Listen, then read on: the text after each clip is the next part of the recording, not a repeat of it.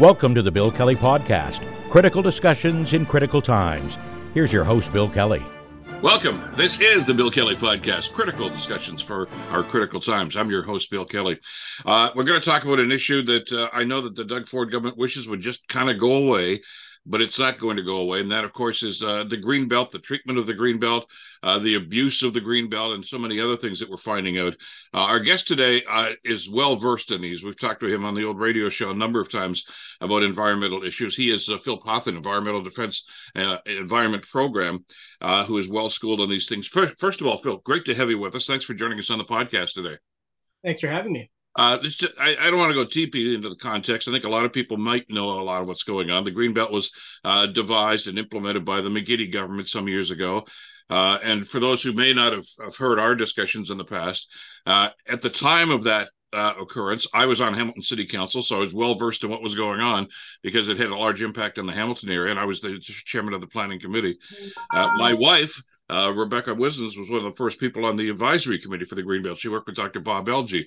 So uh, maybe we had more insight into this than some did. Uh, but I think the, maybe the, one of the most important statistics here is that over the years, Ontarians have come to know exactly what this is for, and they've seen how positive the results can be on this. What is it? About seventy-eight percent, I believe, of Ontarians actually favor the green belt and say, "Yeah, we had we were skeptical at first, but no, this is a good thing. Leave it alone." Uh, apparently, uh, Doug Ford and his gang did not get that email.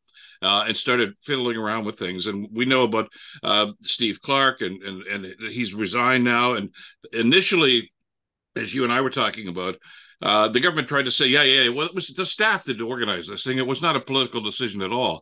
We know that's not true because of some of the uh, freedom of information uh, uh information that was uh, uh, obtained through hard work from Environment Defense and a number of other agencies like that. So where do we stand on this? I mean, uh, they've they've recanted now. And, oh no, we're going to change everything back. They put a new minister in there. Uh, Paul Calandra seems to be the guy that goes in after a minister screws up. He goes in there and tries to make everything happy again. But they're trying to say nothing to see here now. Okay, it's all fine. We're going to fix this. We're going to revert back to the way things were, and and just leave us alone. It's not that simple, though, is it? No, and not at all. I really wish it were, but it isn't. Uh, and I'll tell you, we see uh, clear indications from the government that rather than accepting that it's been caught out and uh, you know abandoning this uh, attempted uh, scam, frankly, uh, they are going to be like Wile Coyote and try it all over again in a different way. And we see uh, some of the breadcrumbs that lead us in that direction being dropped rhetorically. Number one, uh, the government is consistently and misleadingly trying to pretend that this is a scandal about how the greenbelt removals were done or how the boundary expansions were done. And let's be very clear the fundamental scandal is that the government chose to sprawl outwards and chose to remove land from the greenbelt at a time when it knew that sprawling and removing land from the greenbelt would not just cause serious harm to the environment, but actually make it harder to increase housing supply.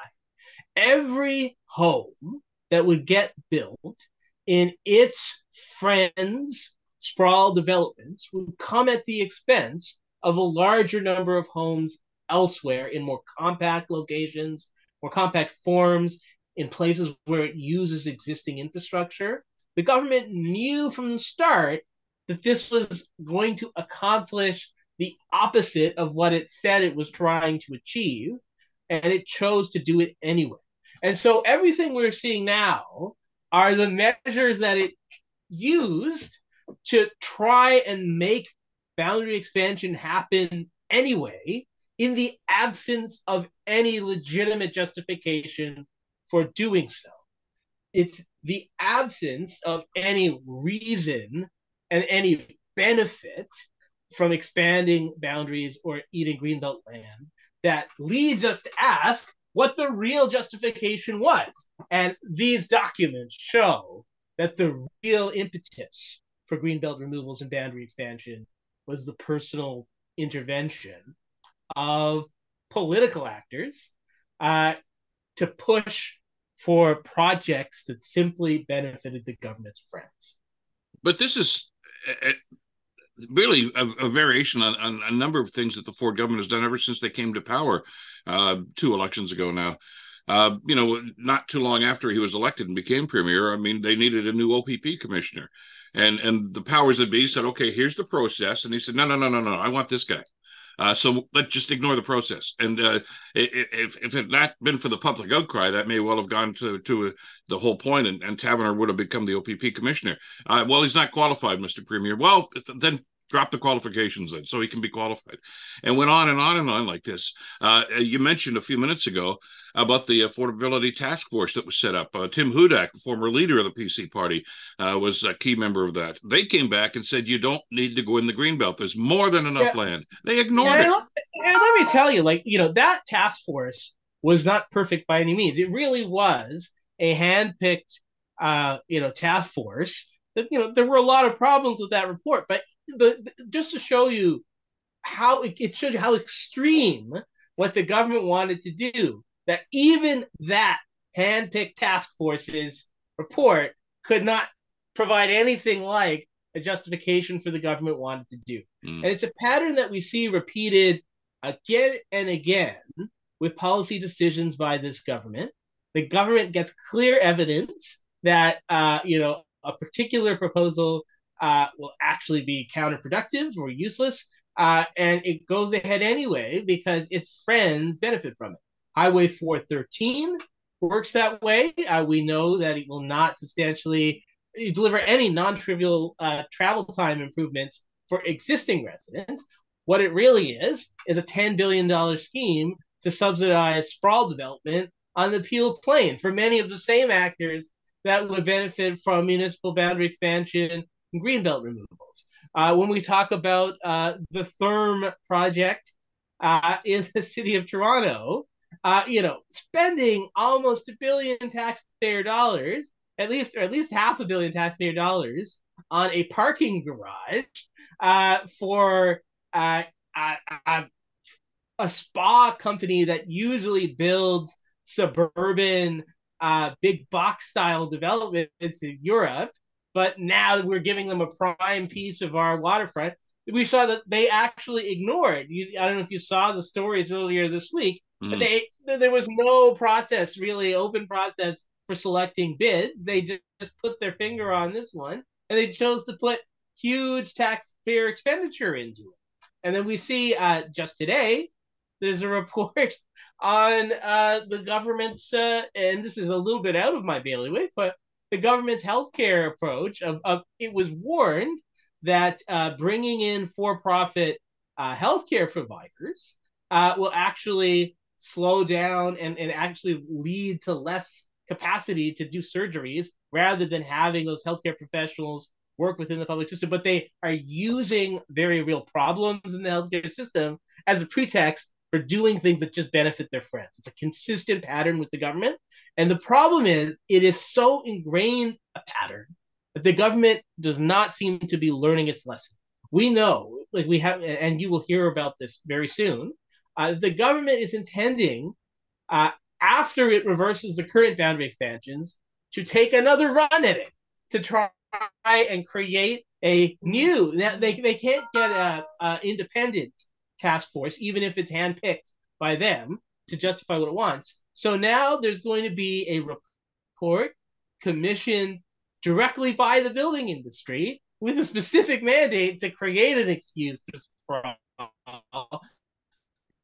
they're going to use to try and take another crack at this. And that there is going to be, in all likelihood, another crack at undermining the actual planning law itself so they can say. It's like you know it's legalizing things that are very obvious to everyone uh, very obviously corrupt. But if they decide it's legal to do these things then they can do them. So they are very for lack of a better word bloody minded about trying to get this done. And this is why it's very important that ontarians remember if there is any attempt to remove lands from the green belt if there is any attempt to uh, you know do these boundary expansions again You know, we cannot get distracted by the fact that it's a different process. The fundamental corruption here is that they're doing something that's going to slow down housing production. And they're knowingly doing that in the time of a housing shortage. And so, and so we are warning people to look out for that. That's that's very likely to happen again. We're not taking this as a win and it's over and it's going to go away. They're probably going to try to use the 10 year review of the Greenbelt to have another go at this, despite the government uh, uh, claiming once again, and the premier mm-hmm. saying he will never remove land for the Greenbelt. As I mentioned uh, earlier in our conversation, uh, I, I, was on city council at the time of the implementation, Hamilton City Council at the time of the implementation of the Greenbelt policy and and there was some pushback uh, even from some of the councilors saying why this part not that part etc and and and that's debatable and and uh, you know been reviews over the years and they sometimes have, they've done some changes to it. Nothing drastic necessarily. But what galls me about this is, is that when we look back on what they've done here phil is they were setting the stage for this uh, because they before they started on these incursions uh, they basically stripped municipalities like Hamilton, Burlington, Toronto, everybody in the province of, of their authority to oversee planning in their communities. Uh, I was on the planning committee, which means people came to us and said, Yes, we want to build here, we want to do this, we want to do that. Ultimately, it was Hamilton City Council that would make the decision on what was going to be built and how it was going to be built. Uh, but we got we got we got insight from conservation authorities uh, and other commenting groups that had to do uh, uh, uh some impact studies on this uh, environmental studies that were done. And essentially, the province said, no, you don't have that authority anymore. Everything just apply to the province, and they they seem to make themselves the ultimate authority. And I've talked to councillors from communities all over this province right now that are sick about this because basically they they forgot their hands tied behind their back, uh, and the province just seems that that you know we, we're intent on making this happen. And if there were any guardrails, which are there for a reason, uh, they've wiped them out and simply said no. Uh, but the consequence of this is going to be felt by the city, not by the provincial government, if if that process had gone through. Well, and listen, it's important to understand too. This is not really provincial planning, and the province saying, "Oh, we need to take municipalities in hand because they're not doing what they need to." That's actually the narrative that the government wants. They want to say like we can't afford you know local democracy because this is a housing emergency and and the government needs to you know directly control things. If they were doing that there might at least be some you know pretext for it. We may disagree on democratic grounds but what's actually happening is the opposite. Uh, on on the pretext of of taking control uh, centrally to get more housing built they are actually dismantling the regional planning system. So the principled way for the province to direct how planning is done is through the provincial policy statement and the growth plan for the Greater Golden Horseshoe. And in particular, in a housing crisis, the job of those documents is to marshal construction capacity to the places where it will produce the most homes with the least cost and at the greatest speed. And that requires regional level planning. That requires uh, top level planning documents. The government right now wants to get rid of the growth plan for the Greater Golden Horseshoe altogether. And rather than strengthening regional planning, the government is removing regional level planning authority and devolving it to lower tier villages and towns who it wants to be competing with each other and tripping over each other uh, rather than marshaling construction resources to the places where housing can actually be built quickly. Uh, and what rather than the government actually taking a hand to get more housing built, the government is arbitrarily handing out permissions for individual sites to its friends with no plausible relationship to its stated objective of building more houses. So I think it actually gives the government more credit than it deserves to suggest that they are, uh, mm. you know, making some decision to sacrifice democracy to get housing built. They are not doing that. They are they are sacrificing democracy and sacrificing their own regional plans simply to enrich its buddies and to actually, uh, you know, make uh, power over planning arbitrary and site by site. It's the opposite of what the government would be doing if they were really concerned about getting more homes built faster. We have a shortage of labor and materials and construction equipment. We see construction sites all over the Golden Horseshoe that are sitting uh, vacant and silent 95% of the time because there just aren't enough construction crews to go around. And so they're begging and borrowing uh, construction time uh, to get projects done. Well, that's impacting housing supply. And the only way to up housing production is for the government actually at the regional level to say, these are the places where we know that construction would generate the most homes and house the most families most quickly. These are the forms of housing that can be built quickly and house more families quickly, and the and the regional government would direct it to those places. We have a situation now where individual villages, just because they want uh, local development, will be trying to draw uh, construction capacity away from places that have existing infrastructure. For example, the town of East Gwillimbury is trying to do this exactly. They're trying to draw construction that should be happening in Newmarket, in places where it could actually be bringing existing neighborhoods up to transit supporting densities off to build new McMansion subdivisions, uh, you know, further north where it'll be a longer commute and where everything will have to be built from scratch. This is a recipe for uh, it, it just just uh, arbitrary giveaways to whoever happens to own land and have the ear of individual government officials. Well, which I guess takes us really to I, one of the core problems with this whole thing and the way the government has handled this, or would maybe argue mishandled this, is, is, the process. First of all, they've they've gutted the the guardrails and, and, city councils, town councils, whatever, were part of that for local planning, etc. Uh, and I get that. Uh, I know that it's it's also I created some mindsets with some people right now that builders are evil people. Uh, no, they're not. they're not. No, I, we need houses. People have been doing this. I, as, as a city councilor, I dealt with this all the time. Uh, we, hey, we want to build here. We want to do this. Well, well, well, is it zoned for that? No. Well, okay. Uh, and sometimes the job of a councilor or a provincial government official is to say, no, can't do it that way. No, can't do it there because of these guardrails, but try to work with them. And I know, look at a lot of a lot of uh, developers and builders uh, would get pissed off at us and get pissed off at city staff, but they'd grumble about it. But they'd still, okay, those are the rules. Okay, we'll build that way then. Okay, or we'll build here. Uh, these guys just simply decided, hey, we got a government at in Queens Park right now uh, that uh, you know they're just saying, okay, what's it worth to you? Uh, and now that this is where we've heard all these stories about, you know, the the people that showed up at uh, at the, the stag and do for his daughter's wedding, that showed up at the wedding.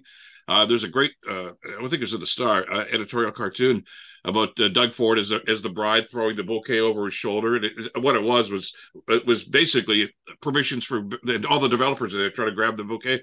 Uh, it's great satire, but but that was the sad reality about this. This government is basically saying, throw us some money and, and we'll give you what you want. And yeah, and, and, and rewarding the bad actors, really. Well, and this is why environmental defense, you know, you may there's there's a lot of lumping together of different organizations, but certainly whenever we have anything to say about it, we are very rigorous about not demonizing developers mm-hmm. in general, or, or, or you know, or uh, builders in general. We are very clear that our issue is with sprawl developers and with, uh, you know, essentially folks who are seeking to divert capacity away from other projects that would be more efficient. And you know, to be clear, you know, there's a lot. What we have happening is um, it's a structural problem uh, in terms of incentives created by the type of players who build different types of housing. So the type of folks who build sprawl housing, they tend to have be large agricultural landlords right now. So a lot of what we think of as farms and oh, we think farms are owned by farmers in most of the world, and now it's true in Ontario too. A lot of the farmers are actually tenant farmers, and so there are these agricultural landlords who also happen behind the scenes to be development companies. They have so much land, and they they tend to have so much deep pockets that they are vastly more influential that subset of builders is vastly more influential with respect to governments because they can marshal lots of relatives to donate and they they have sway to get behind organizations like Ontario Proud as compared with um, the type of developer that would actually build the kind of housing that we're going to need in order to solve the housing crisis. And that is developers who own lots within existing neighborhoods a couple lots small scale developers who are uh, you know small scale uh, construction companies who are going to be converting what are now low density lots into uh, multi residential, whether it's uh, four story, uh, you know, four unit buildings uh, with with apartments for families on existing residential streets, or whether that's you know in the city of Toronto, folks who would be buying up a couple of houses on on major bus routes in the city of Toronto, according to the rule that Toronto has in the books, they'd be able to build 30 family sized apartments on two existing residential lots.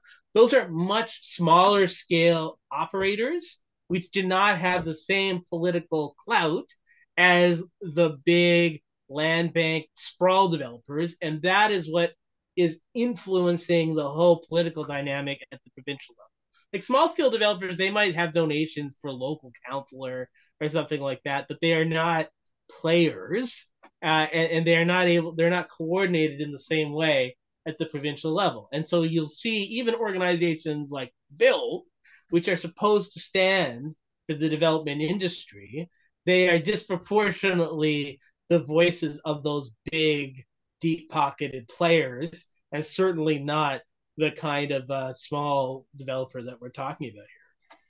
It's, it's a it's really a, a, matter, I guess, of, of, governments not just talking the talk but walking the walk too.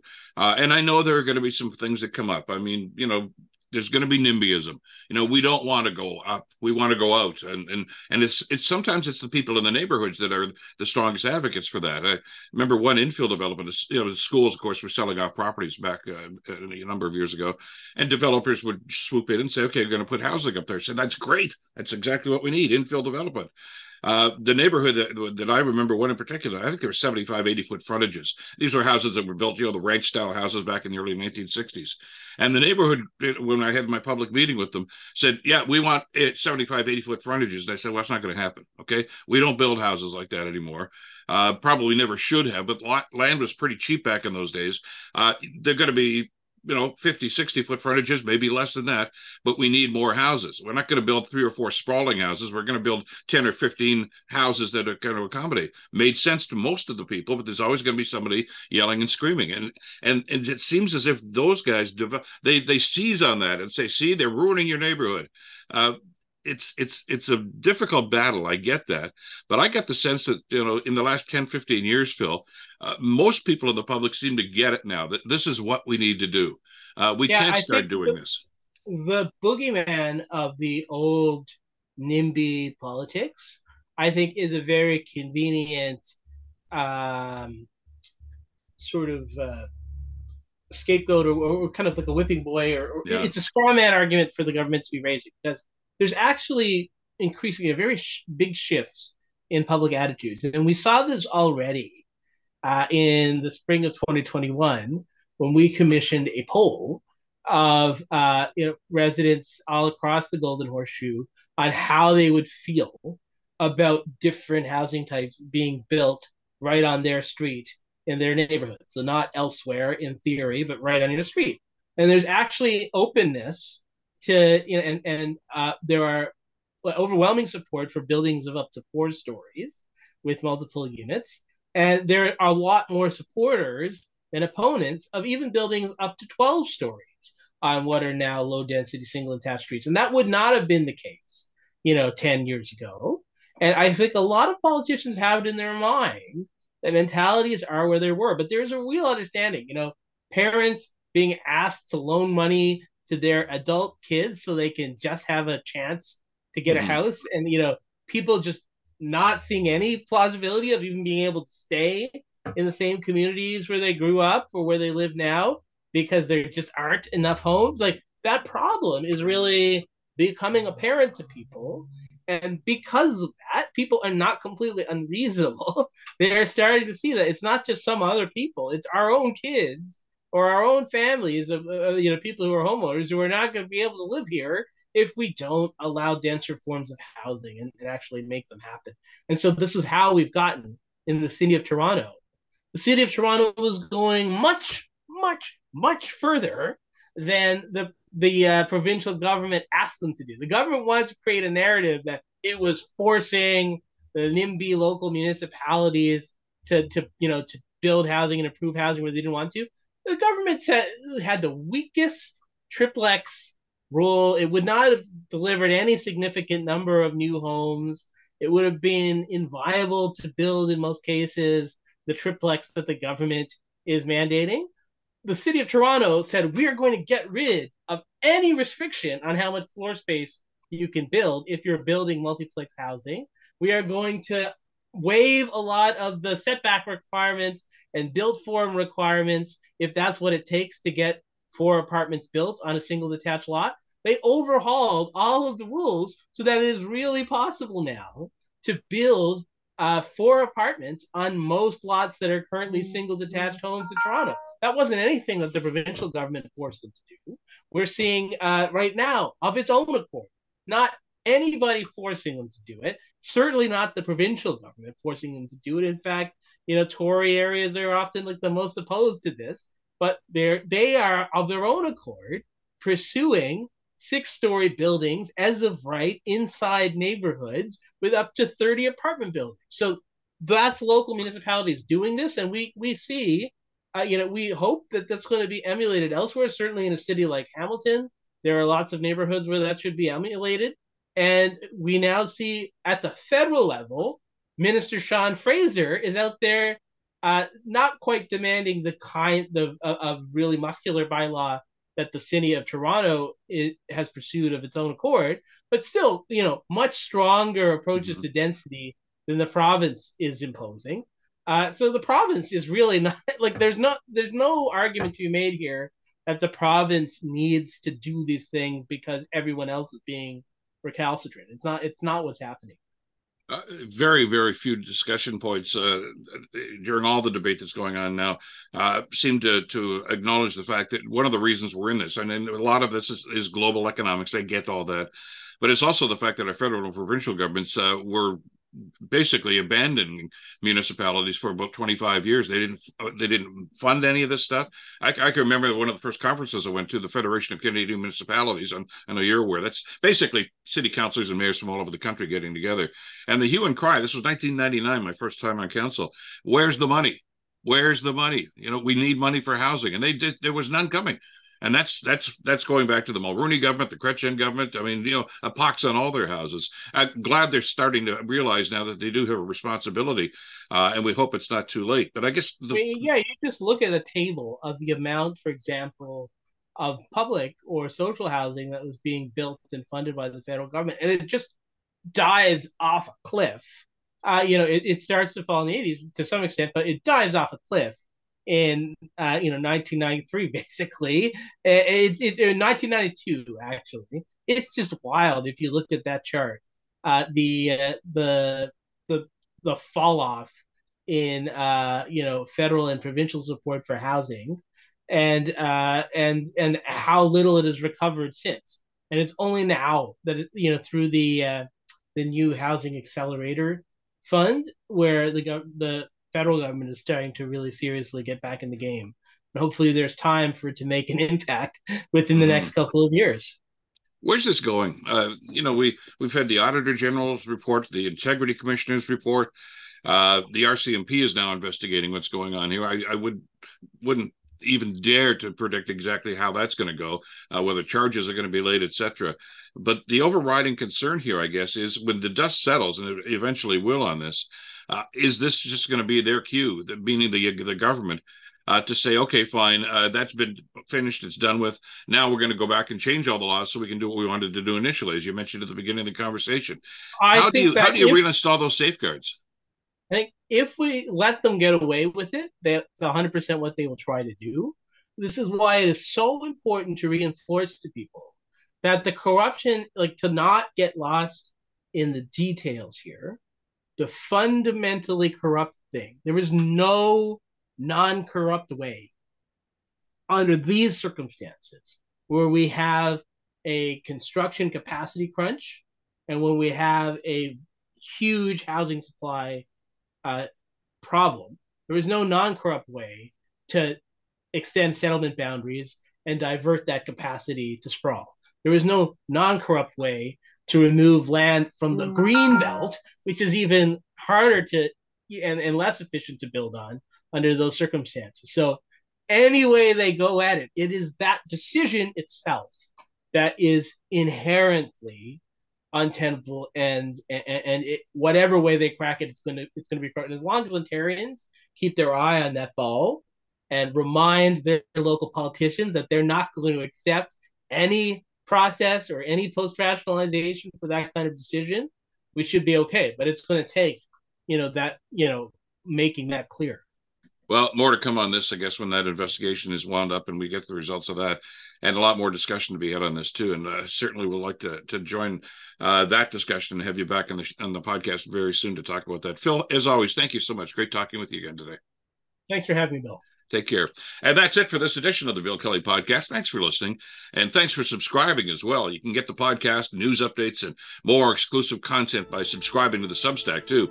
Welcome your comments and your suggestions. You can follow us on YouTube, Facebook, X, and Instagram.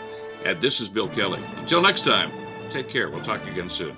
This podcast was brought to you by Rebecca Wizens and her team at Wizens Law. Rebecca Wizens is a 20 time winner of the Hamilton Reader's Choice Awards for their exceptional client care and legal practice, specializing in personal injury, car accidents, accidental falls, and Wilson Estates. Now, if you or a loved one have been seriously injured, or if you want to make sure that your family is taken care of for the future with a will and powers of attorney, call Rebecca Wizens, 905 522 1102 for a free consultation. When life happens, you can rely on Rebecca Wizens and Wizens Law. And trust me, Rebecca is my wife. I don't know what I'd do without her. That's Wizen's Law, 905 522 1102 for a free consultation. Subscribe to my Substack for timely news updates and commentary straight to your inbox. Let's keep the conversation going. I'd love to hear your thoughts on today's episode. Let me know what you think we should be talking about next by contacting me through my website at www.billkelly.co. Thanks for tuning in. This is Bill Kelly. Till next time, you take care.